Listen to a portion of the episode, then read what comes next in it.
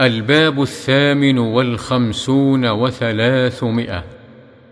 باب كراهة الخروج من المسجد بعد الأذان إلا بعذر حتى يصلي المكتوبه عن أبي الشعثاء قال كنا قعودا مع أبي هريرة رضي الله عنه في المسجد فأذن المؤذن فقام رجل من المسجد يمشي فأتبعه أبو هريرة بصره حتى خرج من المسجد.